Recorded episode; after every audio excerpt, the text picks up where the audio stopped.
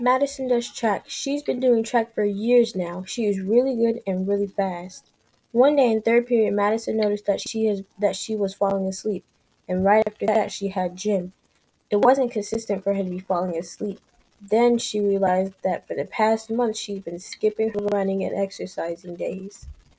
This is when she noticed that in order for her to stay mentally healthy, she has to keep doing what she stopped doing, which was working out and being physically healthy.